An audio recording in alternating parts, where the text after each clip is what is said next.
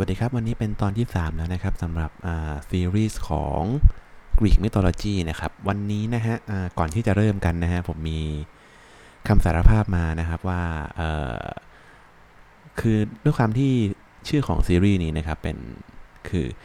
What is Greek Mythology นะครับแห่ง h o m y b i a s นะครับ ฉะนั้นวันที่เราเริ่มต้นอัดนะครับผมก็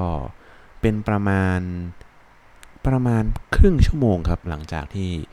มีการสังสรรค์นะฮะทำให้สภาพร่างกายตอนนั้นนะไม่ได้พร้อมร้อยเปอร์เซ็นต์นะฮะแล้วก็ไม่ได้มีบทไม่ได้มีสคริปต์อะไรเลยนะฮะทำให้เรื่องราวใน EP 1 และ EP 2 เนี่ยค่อนข้างที่จะเอ่อค่อนข้างสับสนและงงไปหน่อยนะครับสำหรับทุกๆคนนะฮะก็ขออภัยมาตรงนี้ด้วยนะฮะ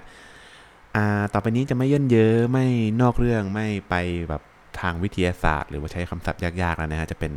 เหมือนมาฟังนิทานก่อนนอนกันแล้วนะฮะต่อไปนี้โอเคนะครับ งั้นมาเริ่มกันเลยแล้วกันครับถ้าพูดถึงกรีกมิโทโลจีนะครับผม ตัวละครแรก ๆ ที่ทุกคนจะนึกถึงขึ้นมาก่อนก็คือซุสโพไซดอนฮาเดสเฮราเพราะว่าเป็นชื่อที่เราได้ยินมาบ่อยๆนะครับในภาพยนตร์ในปัจจุบัน แต่ความจริงแล้วนะฮะตำนานของกรีกมิโทโลจีเนี่ยไม่ได้เริ่มจากพวกเขานะครับ พวกเขาน่าจะเป็นรุ่นที่ 3 ของเทพเจ้าแล้วนะครับ ตามตำนานแล้วนะฮะชาวกรีกนะครับไม่ได้เชื่อนะครับว่าพระเจ้าเป็นคนสรรสร้างจักรวาลนนี้ขึ้นมานะฮะจักรวาลนนี้นะฮะมีมาอยู่ก่อนแล้ว หลังจากจักรวาลนนะครับได้สร้างท้องฟ้าและผืนดินขึ้นมานะฮะก็เลย ปรากฏเป็นกลุ่มพระเจ้า เทพเจ้ากลุ่มแรกนะครับที่เราเรียกกันว่าไททันส์นะครับผมและลูกๆของไททันเหล่านั้นนะครับที่จะกลายเป็นเทพเจ้าที่เรารู้จักกัน เช่นซุสโพไซดอนพวกนี้นะครับ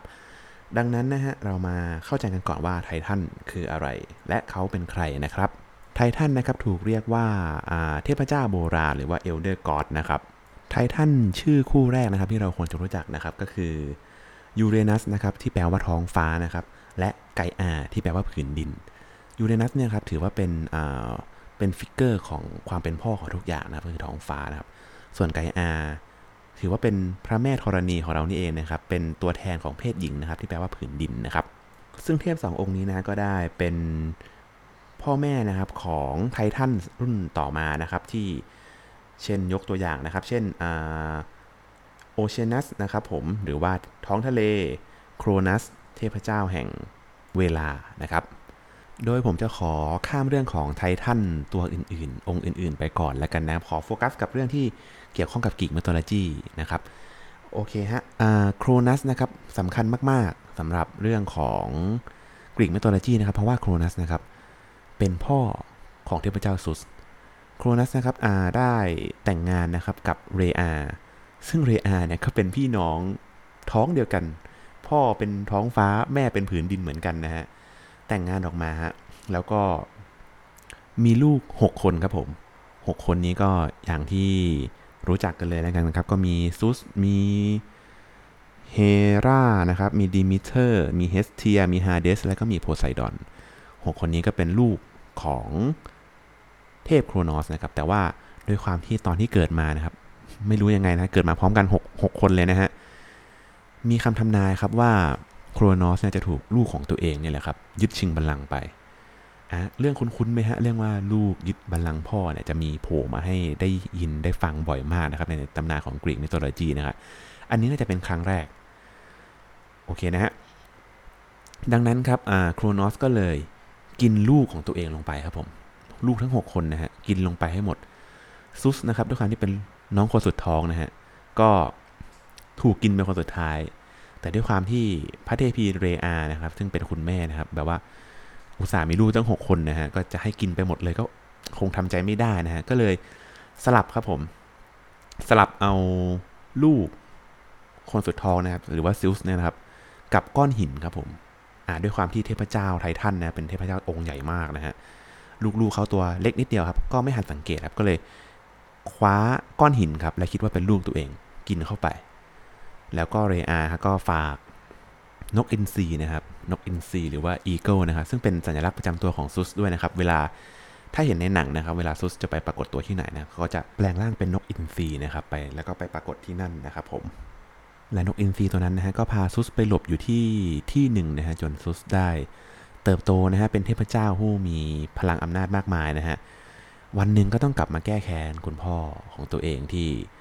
กินพี่ๆน้องๆเขาเข้าไปนะฮะสุดท้ายซุสก็สามารถล้มโครนอสลงได้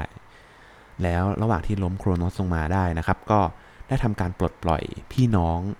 จากในท้องของโครนอสแล้วก็ตั้งตัวเองขึ้นมานะครับ เป็นเทพเจ้าสูงสุดของโอลิมปัสณเวลานั้นฮะเป็นไงฮะ แค่เริ่มต้นเรื่องนะครับ ของตำนานกรีกมิโทโลจีนี่ยก็มีชื่อเยอะแยะมากมายแล้วนะฮะ อาจจะสับสนไปหน่อยนะครับ แต่ว่า ถ้าลองฟังไปสักพักนะฮะน่าจะจำได้ครับเพราะชื่อก็ไม่น่าจะหมุนไปไกลกว่านี้นะครับ ในบทบทหนึ่งจะพยายามพูดชื่อให้น้อยที่สุดนะครับ จะได้ความจริงเรื่องนี้นะครับ เรื่องของไททันนะครับ ถ้าจะให้พูดแค่เรื่องของไททันนี้ก็โอ้โหน่าจะแค่เรื่องของไททันน่าจะตีไปประมาณ 2-3 ชั่วโมงได้แล้วนะครับก็ขอพูดแค่ที่มีความจำเป็นกับเนื้อเรื่องที่เราจะเล่ากันต่อไปในบทหน้าแล้วกันนะฮะ โอเคครับจบเรื่องแรกไปแล้วนะฮะบทหน้านะครับจะมาพูดถึงเรื่องของเทพ 12 องค์แห่งโอลิมปัสนะครับผมเทือกเขาโอลิมปัสเนี่ยเป็นที่ที่คนกรีกเชื่อกันว่าอยู่ในประเทศกรีซนะครับผมก็มาดูกันว่าเทพทั้ง 12 องค์แห่งโอลิมปัสเนี่ยซึ่งส่วนใหญ่ก็เป็นพี่น้องของซุสนี่แหละครับ แล้วก็มีลูกๆหลานๆนิดหน่อย จะมีใครบ้างและแต่ละคนมีหน้าที่อะไร กดติดตามพอดแคสต์นี้ไว้นะฮะแล้วก็พรุ่งนี้เรามานั่งฟังนิทานไปด้วยกันแล้วกันนะครับ ใครชอบใครไม่ชอบยังไงพิมพ์คอมเมนต์ไว้ได้นะครับ แล้วก็เราไว้มาเจอกันพรุ่งนี้นะครับสำหรับวันนี้ขอบคุณมากสวัสดีครับ